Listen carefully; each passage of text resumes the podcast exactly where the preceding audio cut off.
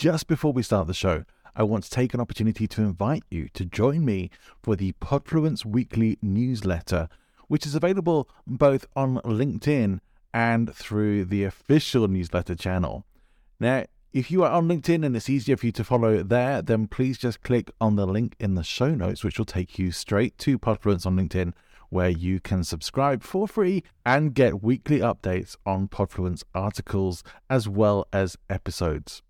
If you would like to subscribe to the full newsletter, where you'll get additional materials and as my little incentive to you, my pre podcast guest checklist for you to use when you're appearing on podcast shows so that you can be fully prepared every single time, then please click the link to the official newsletter in the show notes. Hope to see you there. Let's get on with the show.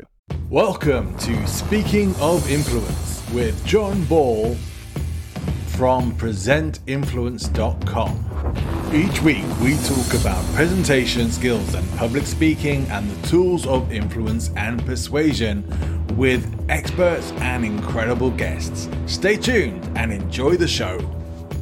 Speaking of Influence is uploaded and distributed to all major podcast networks through Buzzsprout. Buzzsprout is the simplest way to get your podcast started with tons of great resources for new podcasters. You could start your podcast today. Follow the link in the show notes. Welcome to the show. And today I have a really cool guest with me, someone who I've seen speak sometimes, and she is an amazing speaker. I've also done a workshop with her, which was incredible. So I was really happy when she agreed to come and be my guest on the show. And I know that we're going to have a lot of fun and get a lot of value out of this as well. Now, my guest, Jessica, she teaches, uh, is qualified in Gestalt therapy and teaches Gestalt for self acceptance. She also teaches clowning for training rejection. She teaches this thing called adaptability intelligence intelligence, which is really cool. Hopefully, we'll get to talk about that as well. She is she was qualified as the best speaker in Barcelona this year in the Toastmasters Championships for Public Speaking.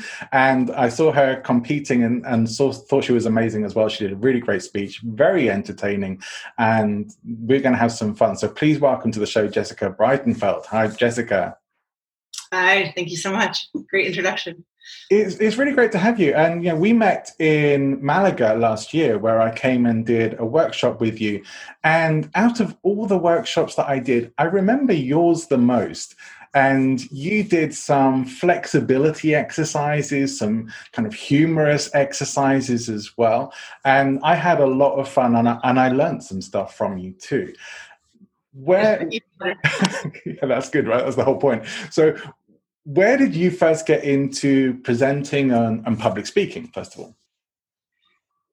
Well, well, in Canada, there's not much to do in small towns. So I started competing when I was like six in school. And I always had lots of stories because I was about the same height with Birkenstocks and well, wool socks and schnitzel. And I was just this German weird kid in small town Canada. And I just started winning the school competitions, the area competitions, and I just loved it.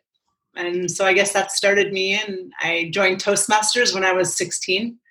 Wow. And I guess learned the art of public speaking. Great. Is, is this something that actually gets taught in schools then in Canada? Huh. That's a good question. I don't know if we actually got, we got taught the structure. And yeah. we, we always had show and tell and so somehow over the years, if show and tell, you learn it by doing. And so Canadian and American kids, I guess, were famous for being overly confident in public speaking. Yeah, I mean, I don't know what it's like in UK schools anymore, but growing when I was growing up, certainly presentation skills didn't really come into the curriculum at all, and so giving a class presentation was rare if, if it happened at all. You know, maybe you'd answer a question here or then. That would be that would be about it. So it is great that to some degree that public speaking or some level of public speaking or presentation training is being given to kids at really young ages. I would like to hear about things like that. Your journey yeah. into public speaking, then, what is it that made you want to not just join Toastmasters, but mm-hmm. to um, but to keep going with this because you know, you've been doing public speaking for some time, so um, you're also very good at it. Where, mm-hmm. what does it fulfill for you? Well, we have an expression called ham. Do you have that expression, John? I don't think so. So hams are people who like attention. Oh, okay. So I always wanted to be an actress, and and I well, Canadian kids don't really pack up and go to California. You know that just seems too too American for us socialist small town kind of track pants wearing folks. So that was never really an option. And then just recent, well, recently, my God, five years ago, I started taking clowning classes. And that, I think that started the entertaining energy inside of me. And I thought, wow, I can public speak, I can entertain. I do it in hospitals. So I make like sick kids feel happier. I help families. And just this like entertainer energy that's been living in me my whole life, like finally came out the last three years. Yeah, I, I, sometimes have introduced myself to people as a, a, bit of a failed actor who went into public speaking and presentations as uh, as my way of fulfilling that need within me to to still perform on on some level. But yeah, I, I can totally relate to that. And let's let's go first to the clowning then, since you since you mentioned that. Why mm-hmm. clowning? what a silly question. Because clowning, John, is the most beautiful art in the world, says a clown. And in clowning, there's this there's humanity, this vulnerability, this rejection that you see in the face of a clown when they make a mistake. That's when people laugh. When people recognize in that idiot themselves and that's where like this beauty comes in of like oh man i totally have been there i've I've fallen over my own feet before. I've totally said the wrong thing. I mispronounced things. Look at that idiot showing the world his vulnerability. And somehow that grabs people. And to do that really well, you have to really practice rejection. Because to get people to laugh, you have to you have to show you're good and you're bad, you're ugly, you're clumsy, you're smelly, you're funny, you're not funny, you're serious, you're sad. Like you have to show all these parts of the human condition and that's what people really love to watch. You know, it's like watching Jerry Springer. I don't know yeah. if you have any American fans out there. so we're not exactly talking like circus clowning here. We're talking about clowning as more of a presentation kind of activity. Uh, you know, I can't even think of it as a circus thing anymore because that is mainstream. And of course, that's what most people know. But when you get down to it, the art of it is what is the the beauty of it and of course you you can't understand that and nobody would understand that until, until you take a course in it and go wow this is not blowing balloons up for little kids this yeah. is something much more profound and something more beautiful I just recently got to record an episode with a, a, great speaker and a very humorous presenter called Michael Kerr, and we were talking about some of these some of these aspects, not specifically clowning though, but uh, but about the flexibility that um, being humorous can give you on stage but you have to be willing to go there and you have to be willing to to be the idiot to be the clown as you say and to to have to, to invite the laughter um, at you. It's like you, because it's not humiliation after. It's like you're laughing with them as well. It's like you're you're getting that that joke and you're getting um, an, an, emotional hit from that, I guess, as well. So it's it's a very interesting concept. And I, when you when I saw in the profile you sent me about the clowning for rejection, I think the the first thing I thought was like, well, yeah, I guess people are kind of scared of clowns. Right? A lot of them have uh, have phobias of it, but that's that's not really where we're going. But the fear of rejection is is one of the things that I think holds many people back in many parts of their lives, not just in presentations and public speaking. Yeah, yeah Imagine a world, John, where people didn't fear rejection. Like, what would you do if you weren't afraid of people laughing at you or thinking you're a weirdo or bullying you? I just think it would be a totally different world where, you know what, comparing North America to Spain, I kind of feel like Spain is really open to that. I don't know if your viewers are, are Spanish or in the Mediterranean area, but. Uh, all over Europe and uh, some in America for sure some in America. Yeah, so I have to tell those Americans that there's there's a lot of pressure in America to look cool and to be cool and have the status quo. Whereas I find here, especially in Barcelona, it's a little bohemian. You know, people think it's cool if you play the banjo It is mm. not cool in Canada to play the banjo. You're a 90 year old man. You will not get a date if your life depended on it. If you play the banjo and you live with your parents, but somehow here in Barcelona, you know, there's it's just a different lifestyle and a different mentality of what is success, right. what is cool, and what is authentic. And they they have a much healthier view because maybe the economy wasn't so prosperous as it was in America to to make the winners and the losers. It's it's interesting. I mean, the whole the whole idea of rejection i think it is it does come down to that you do have to be willing to get yourself to a point where you become rejection proof and the only way to do that is to let go of these superficial ideas of like looking cool or uh, what people are thinking of you essentially. I think that's really what it all comes down to is like don't be afraid of what other people are thinking of you because they're not going to spend that much time thinking of you uh, you know, after after they go. Most people are thinking about themselves and wondering am i saying the right thing? Am i looking cool you know we, we tend to focus much more on ourselves anyway. But uh, from a presentation standpoint i think the willingness to be able to to go the full distance gives you full flexibility in being able to de- deliver a wide range of emotion. And uh, so clowning i guess clowning isn't just about being silly. Mm, i'd say it's almost not about being silly because a clown's a clown is trained to think that he can do it all. He doesn't know that he can't do things. So he goes in there with this enthusiasm. And when he fails, we laugh because we see the humanity in his his surprise in his face. And that's what like gets us because like this idiot doesn't know that he can't dance salsa he's, he's trying so hard he looks like an idiot and he doesn't even know it and that that's what it is. He's not trying to be he's he's being human just like we all think we're really good at a lot of things. And then our partners tell us like actually i don't really like that so much or you're not really that good of a cook. We or you're a little bit fat. You know we, we have an image of ourselves that as soon as someone chips away at that image we, we, we become like a little five year old that is being bullied on the playground. We become very defensive. And if we were just to relax and go yeah I suck at cooking. Yeah, I'm not the best kisser in the world. Yeah, I wasn't picked for the basketball team. Like, I'm kind of just a normal human, good and bad.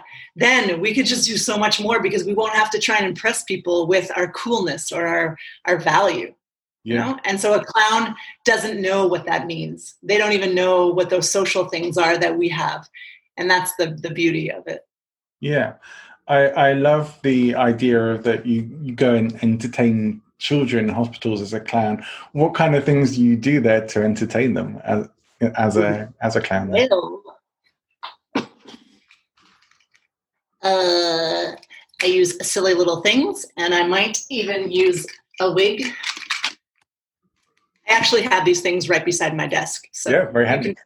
I'm a clown for real and we just go there and we pretend that we don't know that they're sick.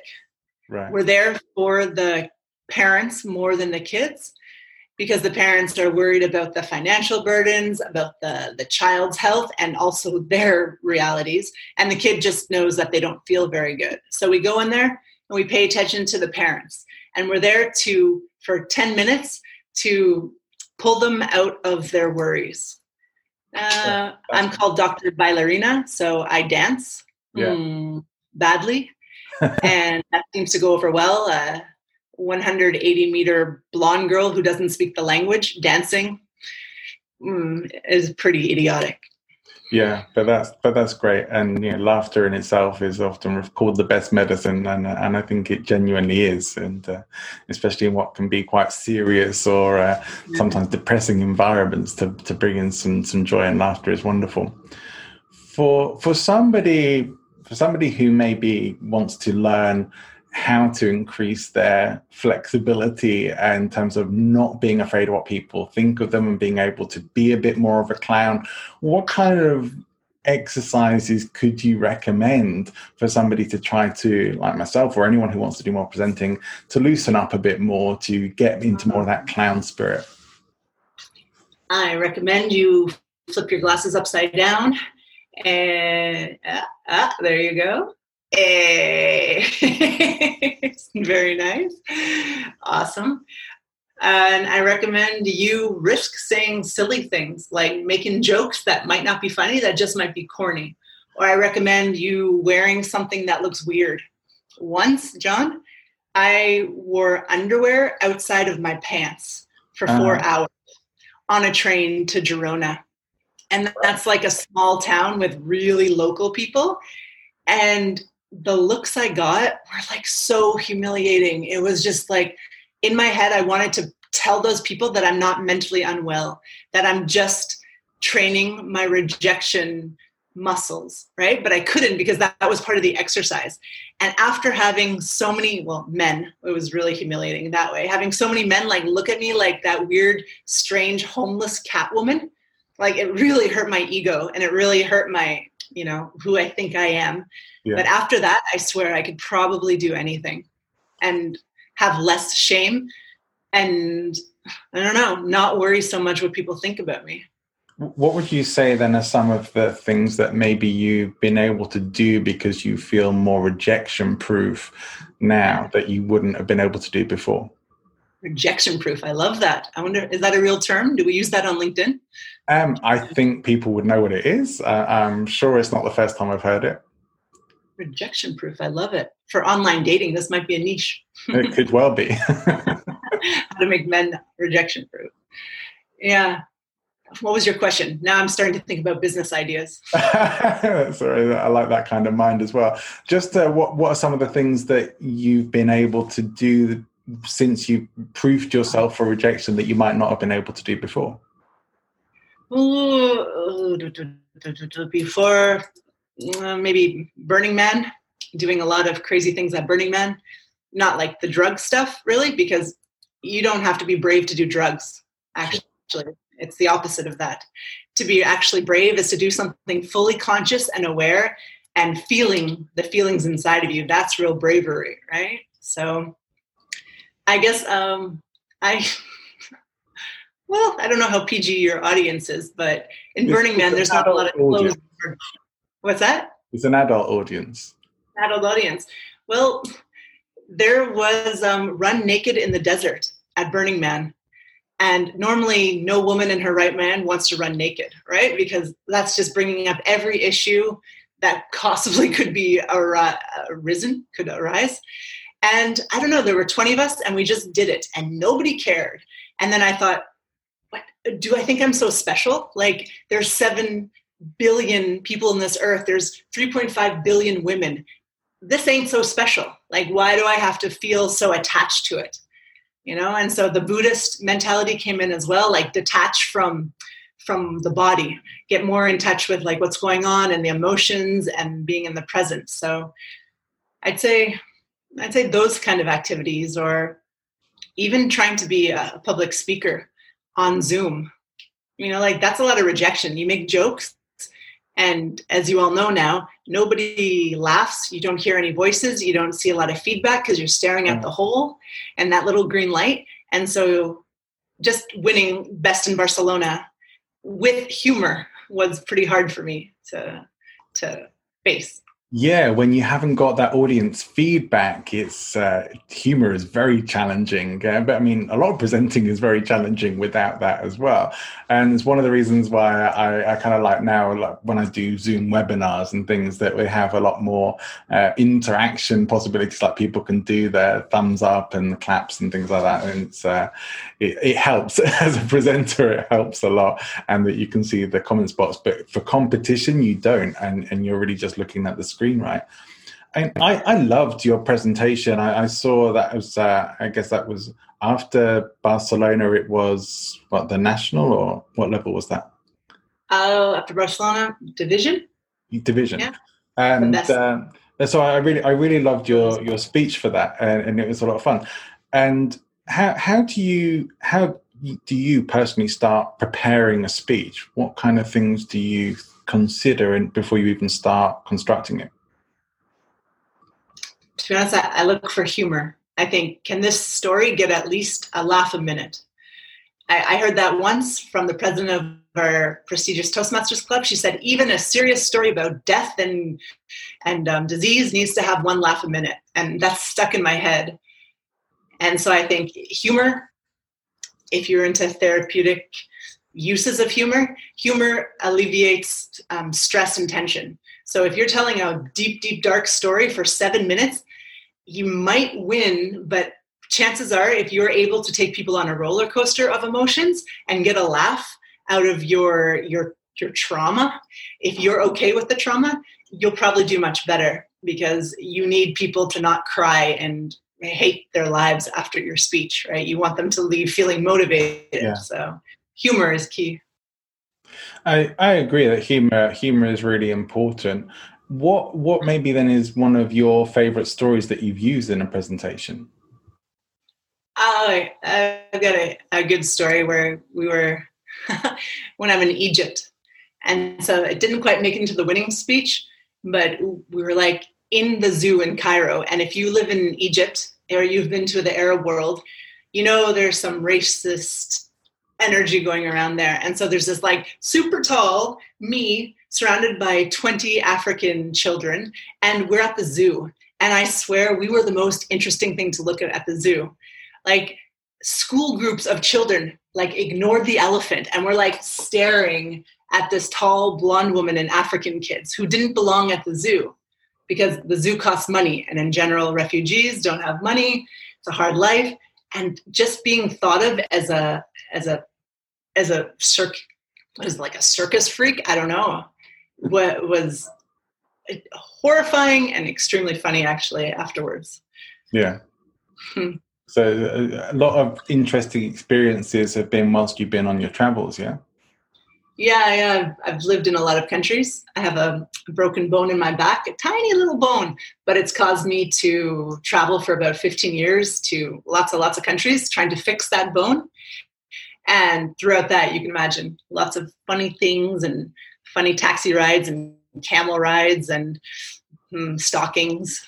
well, yes, I, I, I, used to used to work as a, a, flight attendant. Like anyone who listens regularly would know this. Uh, I, I, worked for like twelve years flying uh, European and then internationally, and probably most of my most interesting stories have come from my travels and sometimes from working in the airline as well. Although some of those i'm not sure are suitable for the podcast but but uh, some, some of them some of them may well be. Uh, but yeah they're, they're great material for for speeches and presentations.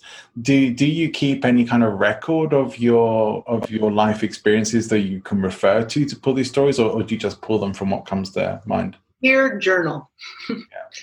I have journal since I've been 12 years old. My my German mother taught me to write down what happens every day of your life. And so now I have uh, 16 movies waiting to be made of my life and all the horrible stories and wonderful stories. And yeah. yeah. Uh, I want to ask you, John, because since you have worked in the airline industry, I, have worked in in restaurants and the hospitality industry my whole life because of my parents, and I, I thought, what do you think are the the similarities between entertaining and serving? similarities between entertaining and serving? Yeah, gosh that's, uh, that's interesting. I i think one of the one of the key similarities is uh, to, to me always keeping your energy good as much as possible. So you know in in hospitality if you don't have a smile on your face it's uh, it, it affects the whole interaction with with every person who you who you're serving. And i think the same can be said for for presentations as well.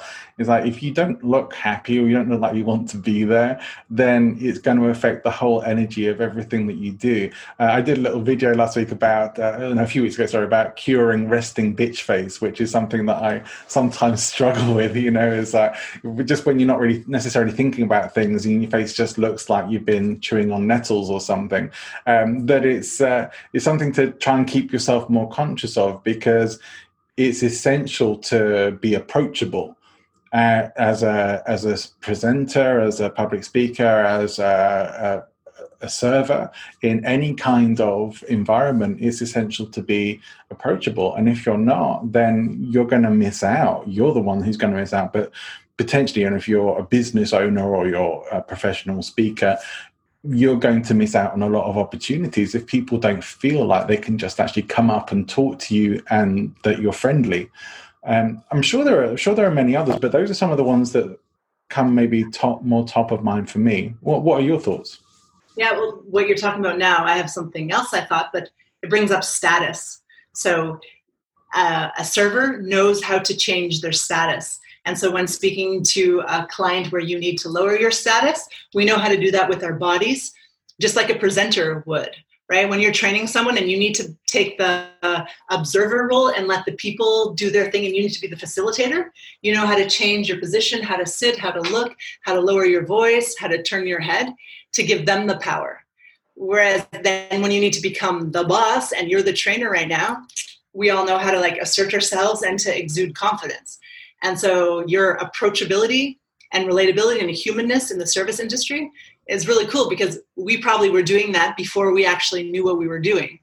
Right. Hmm. Yeah, and it's it, to be honest, it's not that people who aren't naturally happy and smiley can't work in service industries because of course they can and they do. We've all met them, but uh, but certainly I think the people who do best, and probably for like countries where tipping is more common, the people who are going to get more tips are the people who give the friendliest, warmest kind of service. Uh, without a doubt, it makes it makes a huge difference, and I do think as well for for speakers and presenters. Uh, being humorous is, is great for for this particular perspective because it makes you more approachable. We we will naturally trust people who uh, who can make us laugh, and we feel more of an affinity when we laugh when we can laugh at the same things. So when somebody gives us that gift of laughter, I think there's a, a very deep association that we that we make with that. And if you can do that in whatever environment you're in, if you can find the humor in a situation and just be light and playful with people, then I think you're going to improve the vast majority of your interactions. And of course, it has to be in ways that are appropriate. You know, not every situation is appropriate for playfulness, but yeah, where it is, where you can, then absolutely do. So I, th- I think it, I think it's really essential as a uh, as a presenter to be able to um, to be able to put your energy out to people, but know the difference between. Uh, I think there's this whole thing of um, when you don't want to be seen, when when you don't want to be seen, or when you don't want to be noticed, particularly, we, can be quite good at keeping our energy in, and that we can almost become invisible. We, if you're, you know, there are situations where that's really useful to do, where you want to blend into a group of people, or where you're not the the highlight. But if you are someone who's looking to get attention, you have to put your energy out, and I think it's uh, it's kind of like shining hopefully shine your heart out to the world. You have to be uh, willing to to put out your energy. If you're going to put out energy put out good energy. To me that just makes sense. Yeah if you can control it. Yeah, yeah I, and i think you can. I think you can train yourself to more or less to to pretty much control what you're putting out there. If you're emotionally intelligent right? I guess that's the definition of it. Know your emotions know how to manage them read the others collaborate and then build relationships on that. So, of course, yeah. that would be the skill. What, what would you describe as emotional intelligence then? How do you understand that?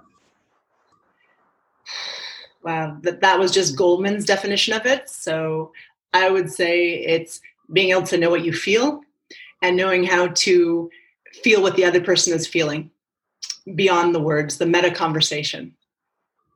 And if you can do that, you can have relationships. If you can't do that, you're always like talking to a wall or someone's talking to your wall and you just never connect so you feel lonely.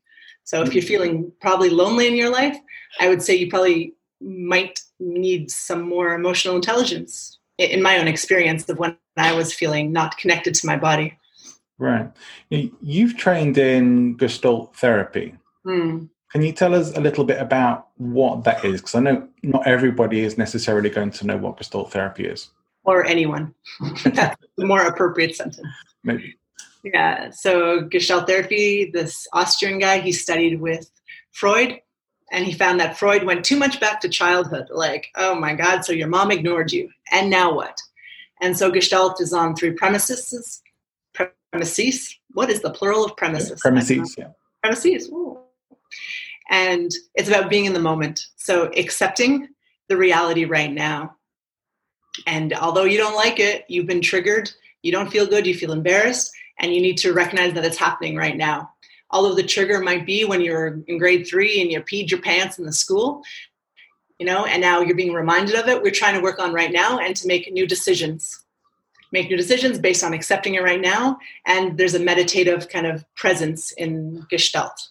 It's like, like centering, it's connecting with your body, accepting, not rejecting, not denying, and then building a better collaborative future with yourself and with your relationships. Right. And and you focus specifically on self-acceptance as part of that. So how how does that work and what kind of people do you seem to generally work with when you do that? I work with people who want to have better relationships. Right. So usually from my own experience, we're critical to other people because we're critical with ourselves if I could accept all my flaws and be okay with with my laziness and my messiness, I probably wouldn't have a problem with the other person's minor flaws. So once you can accept yourself and go, shh, whoa, I was going to say a bad word. Oh no, I'm like 80% pretty awesome, 80% pretty generous. I'm kind, I'm funny, I'm relaxed, I'm, I'm balanced, I'm ethical, I'm moral. And then there's that 20% where I am a son of a, right? And I am selfish and I'm focused on um, my needs and I don't care about the global warming. I don't want to walk downstairs to recycle. So I have this theory of the 80 20 human. And once you can accept that you have dark and you have light, beauty, and ugliness, snot, and glorious shiningness, then you're like a you're like a human. You're finally a human, and you accept that there's the yin and the yang. Yeah, I I sometimes rally against the um, cult of positivity that often exists in the personal development world, and I've talked about it a few times on my podcast. Uh, that uh, we are emotional beings, and, and, we can't be positive all the time. It's not natural, and if you're trying to do that, you're probably suppressing or stopping other stuff in your life that is going to affect you. You know, the things we don't pay attention to in our lives, we pay with pain. And if you're intentionally suppressing a significant part of your emotional life, then you are going to pay at some point for that. It's gonna it's going to come back and it's going to bite your ass, and uh, and it's not going to be nice when it does, right? Bite your ass. I like that. bite you in the bum. Yeah, yeah. Uh, but I think it's important, you know, with um, our emotions are there for reasons, uh, and rather than suppress them, I'm not saying we should stay negative, but we should at least process through those things rather than try and ignore them and and, and work with them to come out the other side. Because like you say we're, we're a mix of light and dark but if we don't accept the the shadow side then we're ignoring a huge part of who we are you sound like a therapist, Mr. Ball. You know what? I, have been I've been doing coaching for about fifteen years, so I guess uh, uh, elements of therapy creep into that, and I certainly read a lot of psychology too. I yeah, I find I find it fascinating. I think it's a, a, really important area, and I love to know how people tick. And I'm guessing you, because you study this, you do too. I remember for I remember for the workshop that I came and learned from you from you were talking about I'm pretty sure that was ad- adaptability intelligence something that you focus on. That's kind of what I remember from that. Can you tell us a little bit more about what that is? So you got to be more adaptable or else you're going to die. Okay. on a less extreme Darwin case if you don't become more flowy more agile in the workplace you're going to get replaced by someone who's probably younger and isn't so afraid of change. So the point is that it's it's one of the 12 skills of being emotionally intelligent. And Daniel Goleman, he's the one that made intelligences uh, popular like 30 years ago. He mentions adaptability intelligence as just one of them. Other emotional intelligences are coaching and mentoring, inspirational leadership, empathy. And I really believe that adaptability intelligence is, I don't want to say the most important, but if you have all the 11 other skills and abilities, but you don't have adaptability intelligence, you won't know when to be empathetic. And you might be empathetic with the wrong person, or you might be inspiring the wrong team or coaching the wrong way. So, this, like, I don't know, like this eagle eye, this awareness, this camouflage, this this flowing with stress and reading the situation, not just like reading it, oh yeah, I hear it. Not like reading with your eyes, with your ears, with your emotions, even with your smell, you know, like feeling the whole situation is adaptability. And once you recognize it, you don't deny it or repress it. You're like, yep, that's the elephant in the room. I have like two behind me. and no more denying it. Now you got to deal with it. And so the better you deal with it, the less stress you have. So the benefits are huge. Less stress, and everybody wants less stress, more happiness, right? Well, you'd hope so. Although I do think some people like to like to wallow in it and uh, enjoy their pity parties, right? pity party if there's ice cream. yeah, I know. Make sure make sure I'm not invited to that party. To be honest, cross cross me off the guest list for that one. But uh, but yeah, I think this is a, a really important area, and um, and again, I, I think I learned I learned a lot from you from the workshop that you did, and and you were actually helping us to apply some of those principles. So, can you give us some kind of taster about how to apply those principles of uh, of, of that adaptable emotional adaptability? Great. So, what we find often is when we're talking to someone, they do or say something, or some traffic light turns the wrong color at the wrong time. And we have a choice in that moment. Like positive psychology would say, look at it with gratitude.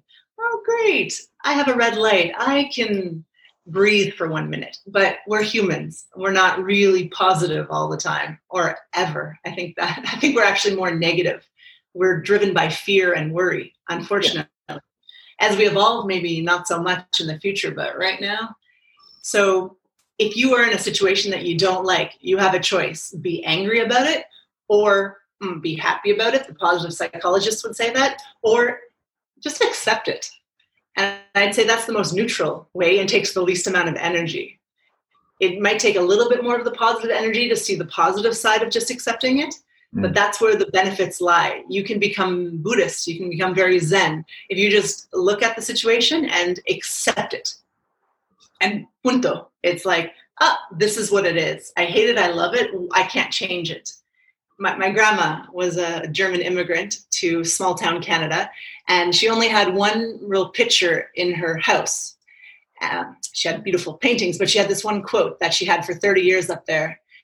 And it's, uh, I'm sure you know it, it's from the Bible, I guess, or God grant me the knowledge to, the, the wisdom to know the things I can change and uh, to know the, the serenity prayer. Yeah. Yeah, is that what it is? Yeah, yeah. yeah. I, I my grandma's something like yeah, grant, grant me the okay. yeah, grant me the wisdom to change to change the things I can and to accept the things that I can't, or something like that. Yeah. Beautiful. Look at that. My grandma was adaptability intelligence coach, and maybe that got stuck in my head, and so now I just see it as like you got to accept the way the way you are, the way things are going, the way your relationships are. You accept it but then you don't end there. You like decide to collaborate.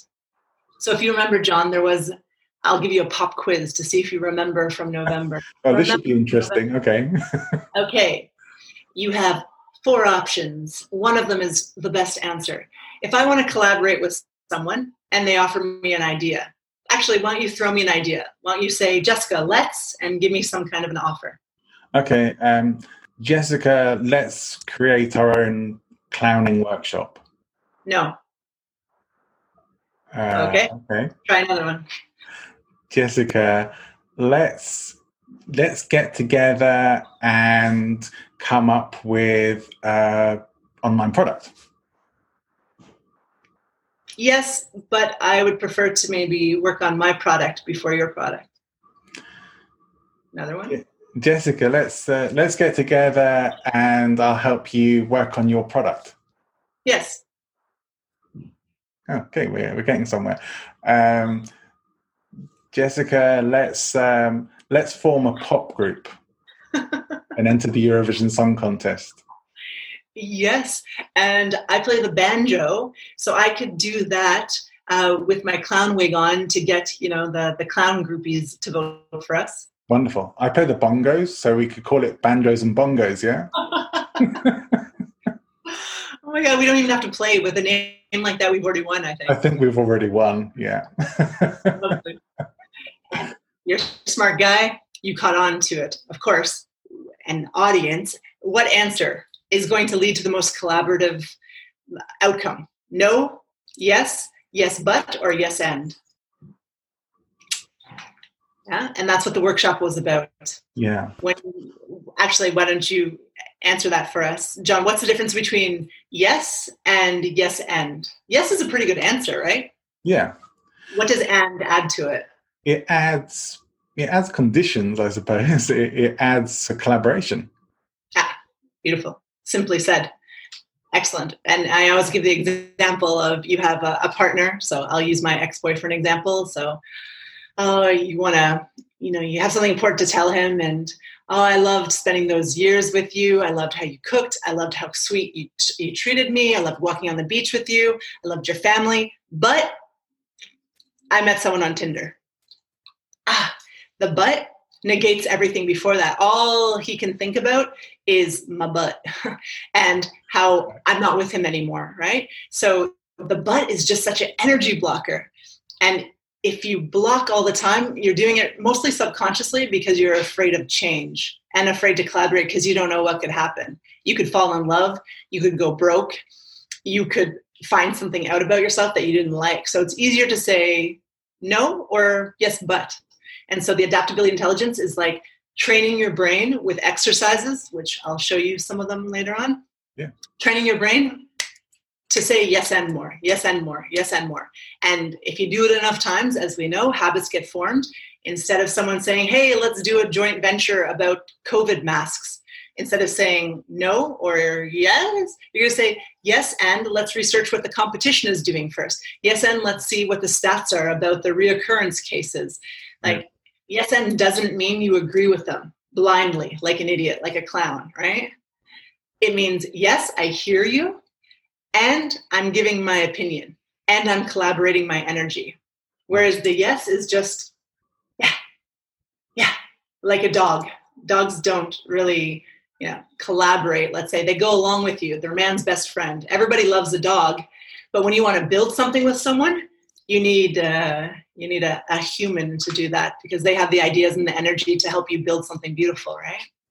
Right, and if I guess if you don't get the yes and uh, in in those sort of interactions, you are you are the primary mind. You are the one who's doing everything, maybe with some support along the way. But then you're the one saying, "Well, you now you do this, you do this." Where you get that yes and collaboration is like, okay, well, we're in this together now. There's more of a mastermind. Is a, a, a group a group mind that can work on this thing. I, I, know from presentation and communications trainings that I've done in the past that you know the, the word buzz you're saying it kind of just negates everything that's come before it because you only really are going to listen to what's been said afterwards, right? Um, but that, that's always interesting in itself. But the the yes and thing I've heard before for improv workshops, like people who are learning improv skills, right? Well, guess what? It's 100% improv it's just that improv scares the bejeebers out of people, right? Improvising is so scary because you're left in front of people without knowing to say. It triggers every insecurity that every human has. So I can't teach you improvisational skills. So I'm going to teach you adaptability intelligence by Daniel Goleman, right? Yeah. So essentially, it's it's marketing on my side and you're very clever for picking up. That's exactly where it comes from. It comes from the world of improvisation theater, improvisation jazz, improvisational sports teams.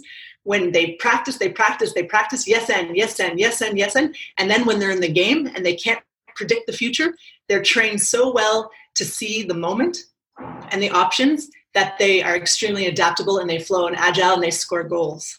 Yeah. Or they make beautiful music because they've trained the adaptability muscle in their brain through improvising so much that it becomes a second instinct and and I think it is something that does require practice. You know, I know that um, that for a while I didn't do much public speaking. Like when I first came to Spain, I, I, probably spent about my my first five years here not really doing very much public speaking at all. And and I realized that my public speaking muscles, so to speak, were atrophied and uh, and needed to be lubricated and uh, and retrained and reconditioned, uh, which is why I I joined my local Toastmasters chapter here in here in Valencia, and mm. uh, and it's made you know, it's made a world of a difference, and you know it's got me back on track and reg- regularly speaking and presenting again, and uh, and that's just built up more and more and more over this time. But um, but also I can I can remember having done improv classes that um, that were the kind of yes and thing, or they're really just putting you on that. Um, you have they're getting you to go wilder and sillier uh, as you went through it all. That you have to train yourself to get over your own self consciousness about just doing whatever comes up in your head without being judged for it, right? Yeah. Yeah. Do it, fail, and do it again. And the only way improv works is because there's humor inside, or else that would just be torture and bullying. yeah. Failure. And so yeah. the art of improv is you do it with humor and wild ideas and with laughter and making your partner look good and crazy suggestions. And it's practicing, it's like exercising while watching Casa de Papel, right? There's a little bit more motivation because you get some feedback and some benefits from practicing this quite hard skill. Yeah. I, I, think more or less like anything, especially on those sorts of creative levels, that the more you practice it, the more you get into that kind of mindset of doing it. And you know, I, have tried my hand at writing comedy before, and it's it's hard. I, I, still try and put it into my speeches and stuff, but actually trying to write like a comedic set or a comedic, uh, you know, sitcom or something like that is is hard and and it's it's difficult to get this but you do start to get into that way of thinking um, when when you do that more regularly when you do that uh, with with a level of frequency. And i think it's the, more or less the same for everything. And uh, and i know that the class we did with you we did some kind of improvisational exercises that were a lot of fun. Yeah. Are you subtly asking me if we should do it now? I am I'm I'm inferring that we should move in that direction. Yeah. Okay. Well, the simplest one would be simple. Uh, it's not simple. Is mm, yes and so we can build a story together. Okay. No pressure to be funny or even interesting, because it's an exercise. And I'm sure you know, but maybe you could tell the viewers what's the secret to humor? How do we create humor? You know. Timing. Timing. And timing leads to um, surprise. Yeah, there you go. So timing is because you've been writing it. If, if you did never, if you've never written it, you don't know what timing probably means in a joke. But we know that because we have to actually like da da da say it, punchline, pause, look away, funny, and surprise is what makes people laugh. And even silly things that aren't funny at all if you were by yourself make us laugh because it's this childlike innocence and joy and innovation and novelty inside of us that laugh when we see things that are surprising.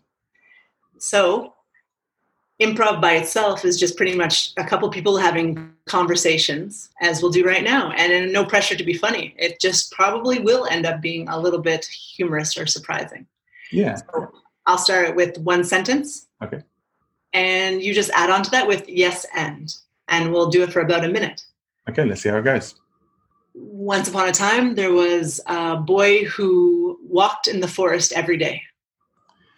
Yes and he walked on his hands not his feet.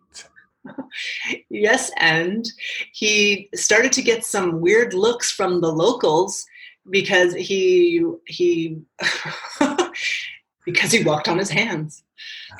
Yes, and the local cobbler made some special shoes for his hands, but also put horse hooves on them so that he would make a clip clop sound when he walked. Yes, and he became the the town tourist attraction. People from far and wide would come to see Horseman, as he was called. Yes, yeah, and sometimes he was known as Clip Clop to all the little children, and he would regularly put on uh, gymkhana for the town. yes, and he one day noticed a very beautiful dark skinned woman who was visiting to come see Clip Clop Man, and he flashed her one of his upside down smiles. Yes, and she would only move around by doing forward and backward rolls. He, yes, he was intrigued by this also very unique movement woman and he thought together could you imagine the kind of kids they would have? So he asked her for her phone number.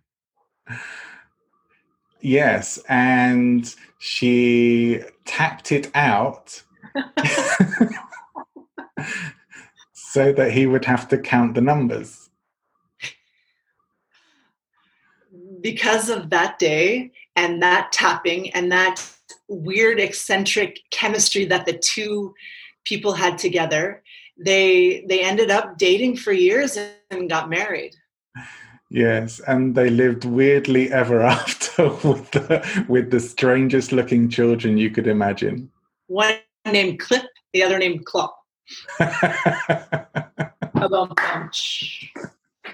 was fun yeah nice very nice i like it good, good creativity exercises, uh, and it does get you thinking. You do, and even just doing that is thinking, oh no, this, what I'm saying is going to be really stupid, but like, well, go with it and let it be stupid, right?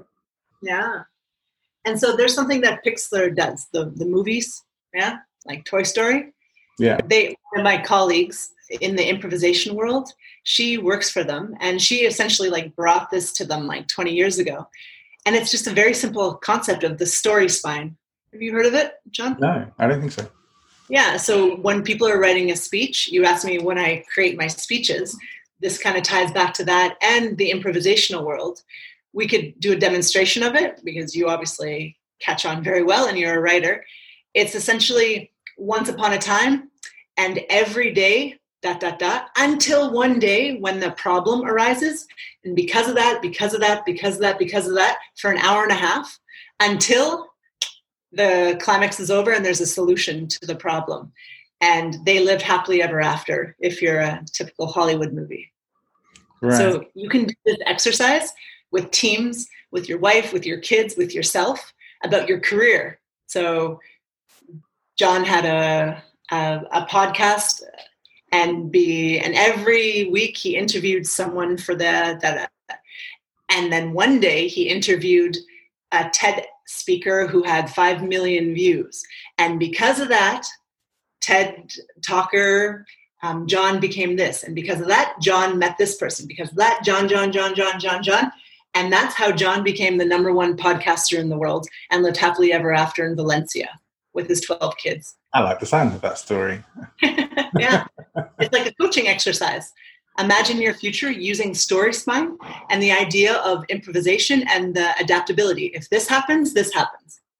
It's it's A happens, B happens, right? But yeah. in a more fun, in a in a funner way it makes a lot of sense. And you know i just uh, just last week released uh, an episode i remember last week when this goes out but i just last week released uh, an episode with uh, a guy who's uh, a professional storyteller. He's uh, won the moth story slam 48 times. He's going for his 49th and 50th he's won the, their grand slam six times. And we were talking about story construction but i don't think we actually got onto this story spine thing. So that's fascinating and mm. I really always appreciate stuff that helps with the storytelling because it's a, a, vital part of presentation and public speaking and i think it's hmm. actually really good just for for life you know we we often just with our friends or in social circles will tell stories and if our stories are really bad then it's it's not going to be very entertaining but if we can tell better stories then it's going to be much more interesting. But I, I love the idea of using that as a as a coaching tool as well. Mm. That's mm-hmm. that's a really good resource. So thank you, thank you for bringing that up.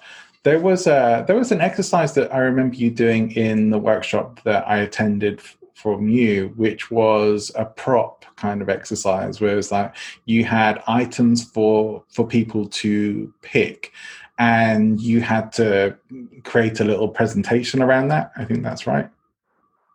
Oh, I recall that one. Yes, I I did that one. Yeah, so that's a that's a one of the most famous ones for team building and brainstorming and collaboration, often for marketing teams. But the process works; it trains the muscle, right? So you have an item, so you grab anything. So, well, this is embarrassing, but I have this in my room, and I don't know what it is. It's a decoration of sorts. Right. And so the object would be to present this as something that you would want to buy, the reason for it, create a jingle for it, a slogan for it, and the benefits of it. So right. you have five minutes as a team or you, John, to think about what this could serve as. Right? Uh, the purple cone. The purple cone, yeah.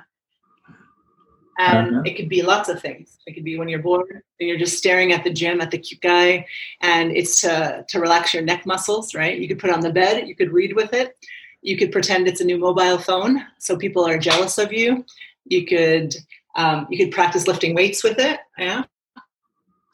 So think twice to use this object. I can think of a sexual, so I've already lost it.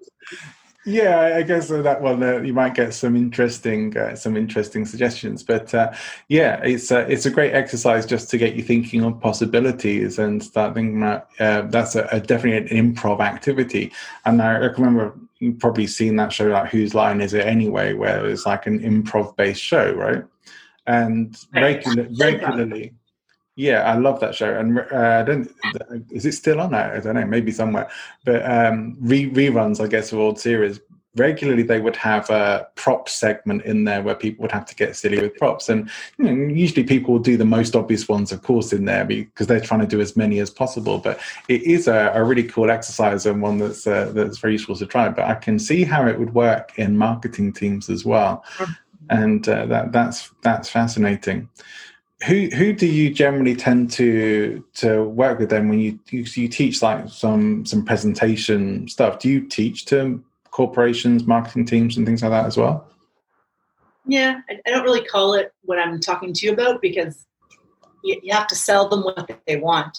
And if they want marketing skills or public speaking confidence then that's what the title of my workshop is. So I, have taught at Coca-Cola and La Caixa in Spain and Damm, the beer brewery place. But I go in there with what they want. And what they want is storytelling. So I do six hours on storytelling. But as soon as I start, I teach them adaptability intelligence. I teach them the mental men, mental mentality, the positive mental mentality. I'm saying that wrong. I hope you edit this. Uh, mind frame the mind frame of yes and. Right. And I teach them that it doesn't mean you're agreeing with the person's idea. It is a tool for collaboration. And when you collaborate, you get more things done, your team grows, your stories grow, everything flows better. And so we need to agree collectively that we are going to say yes and energetically for the next six hour workshop. I'm going to show you the fun of it, the benefits of it. Do you agree to do that? And because I do it with humor, of course they want to to play along and laugh everybody wants to laugh yeah and it's like putting medicine with honey or sugar. They don't know that they're learning a really important emotional intelligence skill yeah. but that's why they're getting so much confidence so quickly because the skill forces you to fail. You're going to fail lots of times. You're going to say something ridiculous about this right? Ridiculous. And you're going to have to deal with the rejection, the failure of taking a risk. And if you have that skill, fail, do it again, fail, do it again. What is innovation all about, right, John? Yeah. There. This is uh, again. This is this is something that came up in in a recent uh, podcast conversation. But um, the how professional comedians create their sets. They don't just instantaneously come up with the funniest jokes and uh, we were talking specifically about Jerry Seinfeld and, and his sort of strategy of, you know, we'll go and uh, deliver his jokes and keep keep the ones that work or you can re- rejig them and, and bin the ones that don't.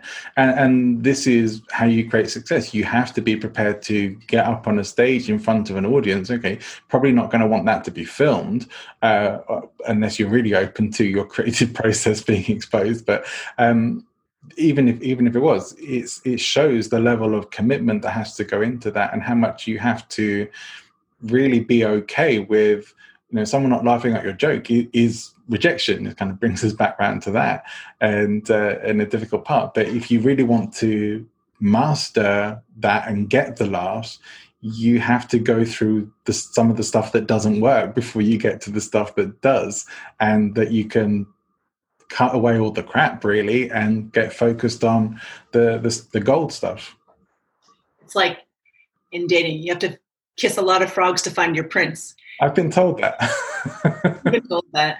Well, it's the same thing. You got to tell a lot of corny, terrible, bum, bum, bum, jokes to find some good ones. I only have three jokes. In my 37 years of living, I've only memorized three jokes, and if you put me on the spot, that's all I got, right? Yeah. But um, I've told I've told a lot of bad jokes that don't get laughs at Toastmasters meetings, right? So you know, I only want to face that rejection once. Then... it's uh, it's interesting though because uh, a lot of people will always say, and I, I hear this in Toastmasters as well, that they can't do humor or that they're not funny. Mm, it's true. Half the Toastmasters are, well, they're there because they really lack that that that flow or that extroversion that that a lot of us I don't want to say we're born with, but there's definitely a, in Toastmasters we're the world's biggest organization for public speaking skills. A lot of people really need to learn that, and a lot of us, I presume you as well, if you went into the hospitality industry, mm-hmm. we're kind of born being a little bit maybe funny or a little bit charming. Am, am I implying? Am I assuming too much? Were you an introverted child? I, I am really introverted, but but ah. yes, uh, but yes, I, I do. I I would say socially more than anything else, but I'd say my presentations now as well. Um, I bring the humor. Uh, I've always gone for for the funny, and I've always looked to try and entertain people. But um, socially, I'm very introverted. Really? People well, people are usually surprised with this because I, I really put myself out there, but it's, mm. it's been hard work, and you know I appreciate it's. Um, I think there's a lot of introverted people in public speaking, and uh, the, sometimes it's the people who stand out more are uh, the more extroverted. But I think you can get around that if you're willing to uh, willing to step in and lean into your discomfort and move out of your comfort zone. Mm. Mm-hmm, mm-hmm. So I don't see it as a bad thing. I think as a speaker, as a presenter, as a coach, as a trainer, I can be very extroverted. But in socially, personally, uh, I'm not super introverted, but I, I'm more on the introvert side. Huh. It brings up the interesting thing in, in what introversion and extroversion is. Mm. I, fascinating to see if you know what I do know a very yeah now it's just popping in my head a lot of very successful public speakers I know are pretty terrible at parties which is surprising. And then it's just a, yeah, it's not the same. And I didn't really realize that. You're bringing up good points. Yeah, it's um, for for me. It's really a case of do I feel comfort comfortable enough to fully express myself? That that for me is the difference between whether I'm being introverted or extroverted.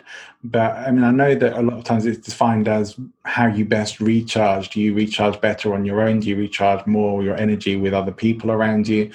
I, I'm somewhere in the middle, but you know, I I have to have some time that's just quiet time for me, mm-hmm. but I can't be away from other people for too long either because that that affects me too. Like if I'm alone for too long, um, then I, you know, I'm not not that introverted. So I probably fall somewhere on the scale more towards introvert. But when it comes to presentations and uh, even just doing something like this, I think you have to push yourself out there and just get out of that headset.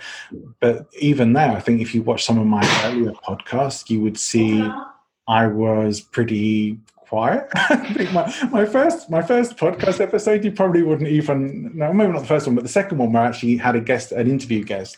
You, I almost didn't need to be there, uh, but I mean there were there were several reasons for that. But but I realized that you know I was going to have to step my game up. But it has been a progression to now where I feel that okay, well it's it's my show and I enjoy chatting. I'm people on who I enjoy speaking to, and so that makes that means I can be comfortable. I can be myself in my on my podcast, which is which is how it should be. So here, I don't feel the need to be introverted, if that makes sense. What I'm hearing is that it's comfort.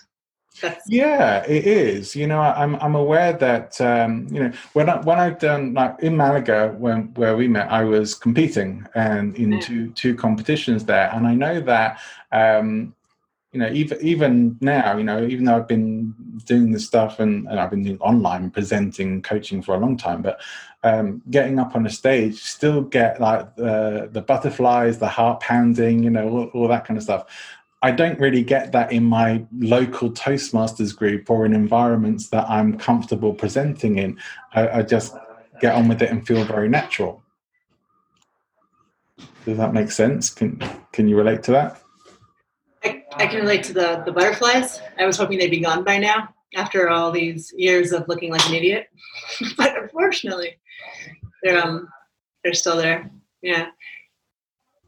Yeah, uh, but you know, a lot of a lot of presentation trainers I've heard will say, you know, that that that's a good thing that they're always there because um, it's part of your performance energy, and uh, so long as you channel it into, you know, this isn't about you, this is about them, uh, that you can transform that and and um, if you like convert that energy into your your performance energy or what you deliver out to your audience. So i think it's it can be a very useful thing to have it. It's not uh, not really a negative.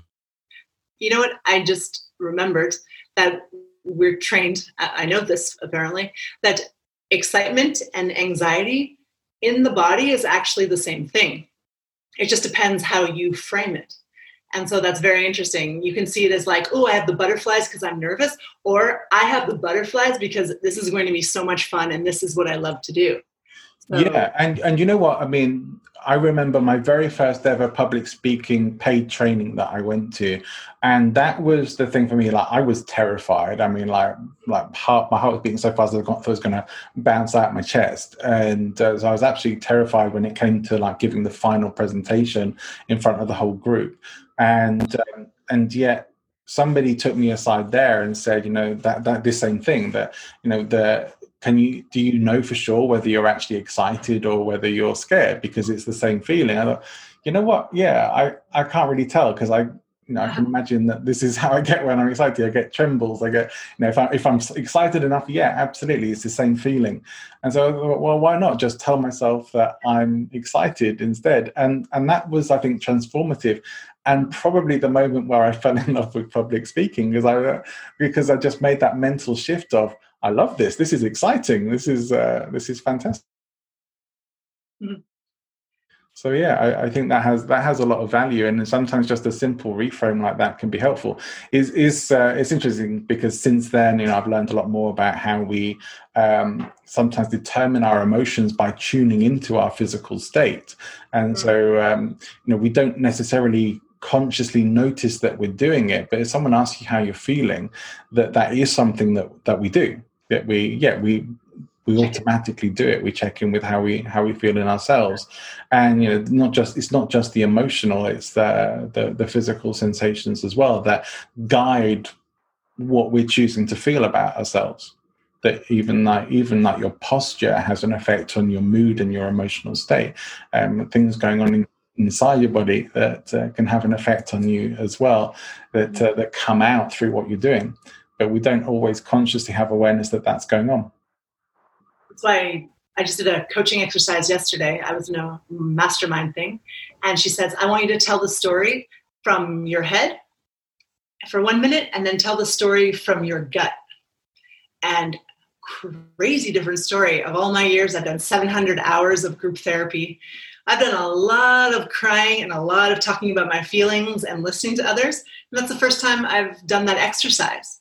And there was no criticism when I spoke from my gut. It was really like, oh, I'm looking forward to this. I feel excited for this. I feel, I feel, I feel. Feel cannot criticize. The brain is the one that's like, you're going to make a mistake. You're going to look like an idiot. You're sweating through your shirt. Here is just like, I'm talking about what I love. People are going to really resonate with this. I look good in my shirt today. I'm sweating with excitement. You know, it's and so if you can tap into and drop into your gut, apparently it's three centimeters below the belly button, mm, whatever the hippies call that area. Yeah, that's like where the where the life, where the flow, where the energy comes from. And I think if public speakers, if we could train ourselves to do that, rejection would would float away. Right. It's maybe it's one of these energy chakras or something that uh, yeah. Yeah, I, am not sure I have one. I went for an X-ray and they couldn't find it. But uh, you were reborn so enlightened that you didn't need one of those chakra systems. That's quite possibly the case. Quite possibly. Ah. But yeah, no, I, I agree that. I mean, from neurolinguistic programming training, and I guess you would know something about that. That they teach about the sort of um, learning styles, and that comes with like the um, the visual, the auditory, the kinesthetic, and the uh, auditory digital, and that uh, I I mean, I think maybe we're more, more talking about, about, the difference between the sort of inner dialogue, the auditory digital, and the kinesthetic, the really feeling part of stuff, which does relate more to like the in your head or in, in your gut. Although I guess, I guess it's more like kinesthetic is more like uh, we tend to focus that more around the general stomach area, abdomen area. But uh, but yes, similar, similarly, very much so, and the, the different feelings. But uh, as a as a speaker and presenter, for sure, you need to get into that feeling state because if you don't have emotion in what you're delivering, it's just data, right? And data in itself is boring, and data in itself isn't memorable. You know, the number one thing. Pardon me, but this is such a, like a beautiful nugget of information. I didn't create it, but it's like I tell all the people that I train. It's like, what are you here for that you can't send in an email? You know, you cannot send human emotion in an email. Emoticons emojis can only do so much, right? And so yeah. I think the number one thing when we're training our people is like teach them how to express themselves and fluency and confidence trump grammatical precision, perfect timing, right? TED talkers, they are not trained professionals. They are people with ideas that matter, right? Right. Whereas in Toastmasters, we're trained to move our hand perfectly, to to pause three seconds, look at the audience. We're much more technical, I find, than TED speakers are. And so it would be great if we, people who compete like you and I, if we could lend that a little bit more, make Toastmasters a little bit more human. Yeah, and, and hopefully hopefully that is the the case. You know, I've been uh, encouraging my my members, particularly here in Valencia, to to check out uh, the the book Storyworthy, which I, I, talked about a few times after having interviewed Matthew Dicks as well, because because of all the nuggets it has for telling stories and really being emotional with them as well. Mm-hmm. And when you're talking, I was thinking also about um, you know who Edith Piaf is, right? The the famous French singer, long, long gone. But if you've never listened to a recording of her sing, you know, it's a thing to do it. But the reason why she was so famous, why people would travel to go and see her, wasn't because she was the most technically brilliant singer it was the emotion that she put into her music. I, I would maybe even say, well, maybe Nina Simone was a, a, an incredibly technical singer as well. She was amazing, but but also with her, the reason why I think so many people still like to listen to Nina Simone songs is the the emotion, the raw emotion in that music. That that, like you say, trumps everything. It's uh, that's what people connect with, not with information, not with technical perfection, but with real emotion and, and real people, uh, authentic emotions, right? This ties back, John, to when you asked me an hour and 20 minutes ago what clown is, right? right? People connect to human emotion. The clown has no technical skill in dancing. He, he, he messes up his magic tricks, but the emotion that he expresses on his face with just a little movement of shame, right? We're trained to show the emotions in our face. We spend hours and hours practicing what shame and embarrassment look like. What is gladness? What is happiness? What is ecstasy? How do you show that on your face and your body language? And that's what humans love. You, you think you might hate clowns because their faces are scary. but everyone loves humanness, right? Yeah, and you know, one of the I think one of the most appealing things about clowns for many people is that uh, element of pathos that's in there as well, which is uh, which is really important in communication in any kind of presentation. And you know, go back to the earliest days of uh, presentation skills and Roman oratory, and that pathos is one of the uh, most critical parts of uh, considered one of the most critical parts of presentation. Um, so I love this, and, I, I'm aware that we've uh, we, we've talked a lot, but it's been I, I, really enjoyed this conversation, and, and I hope that you have as well.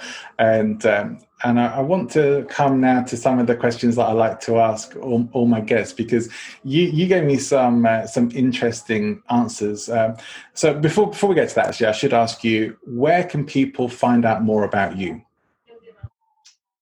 Well, there's a thing called LinkedIn. Hmm. Yeah, so if, if you're interested in some of the, the stuff I talk about I love posting. So that or my website is my name, which is jessicabrainfeld.com. It's the only name in the world, good German name. And I also do a lot of Facebook stuff. And I do a discovery session. So if, if you think some of this crazy gestalt, clown, rejection, public speaking appeals to you, uh, I think it would be fun to dive in a little bit further and see what's blocking you. Excellent. Well, I'm definitely going to include those links in the show notes so people can come and, and check you out. And I, and I encourage you to do so. I mean, I, I learned a lot from you in a very short space of time in uh, in Malaga and today as well. Really, there's been some some really great insights, and I, I've really appreciated this. I asked you for for a book recommendation, and you gave me a very unique answer. Your journal. I think I think your life is the most interesting thing that you should be paying attention to. You know, I watched a movie last night and I think I cried 90% of the time. It was about orphans dying. Oh my God, the Cedar, Cider House rules. And it was so emotional. But then I'm back to my regular life, right? And if I make my life interesting, then I always have stories. I always have emotional roller coasters. I have love. I have hate. I have trauma, and uh, and the human resilience triumphs it. So it's like the best thing you can read is really you and your emotions in your life. I think. Now, I, I also asked you if you had any uh, resources that you could could share, and you did mention a, a PDF that people can can get from you yeah, it's full of activities where you can get people to brainstorm and get them at the beginning of your meetings to adopt the mentality of yes and. So it's done with short little kind of mm, ice breaking games. You don't call them ice breaking games, but you would just say, hey, this is for agility and adaptability. And almost everyone in a corporate setting will say, yeah, that's a good idea to, to warm up before we brainstorm. And it creates some laughter. Laughter breaks down barriers trust is generated amongst the group. And so, pretty much guaranteed, if you use one or two of these once in a while, it'll be better meetings. I'm happy to share that with. Yeah, great. Where where can people download that from? Yeah, it should be on my on my website, and also if you do put the links up there, I can send it to you because the the website thing, to be honest, I I'm having glitches and Fiverr hasn't responded back to me yet, so I'm I'm not 100% there yet yeah, okay. scared. So if someone connects with you on LinkedIn or whatever, you'll send it to them. Yeah, yeah, yeah it'd be fun anyway. So. Okay. One one thing I do always like to ask, and we're gonna we're gonna wrap this up to to a close, is some final thoughts for you to leave with our audience. Oh, final thoughts. Oh my God, I've talked so much. Um, but remind me what I wrote on that piece of paper. Because I have to I have to bring it back up to. Uh, bear with me. I can do that. Uh, you said uh, if you don't know yourself, you're living someone else's life. Speak your stories, tell your feelings, be brave, be you. You said it. Yeah. Yeah, be you. I don't know. I bought a new hashtag. You don't buy hashtags. I bought a website called howtobeyou.com. And I think I'm just going to go for like how to be you on stage, how to be you in the bedroom, how to be you in your life because everyone's so afraid of being themselves and showing their nerdy, like ugly, smelly 20% dark side. And I think you to do that your whole life, that's exhausting. You might as well show the 20%, see others 20%, go have fun, go dancing, go fall in love with someone else who has a 20% terrible side too and just like relax you know so be yourself and don't stress too much stress with Jess.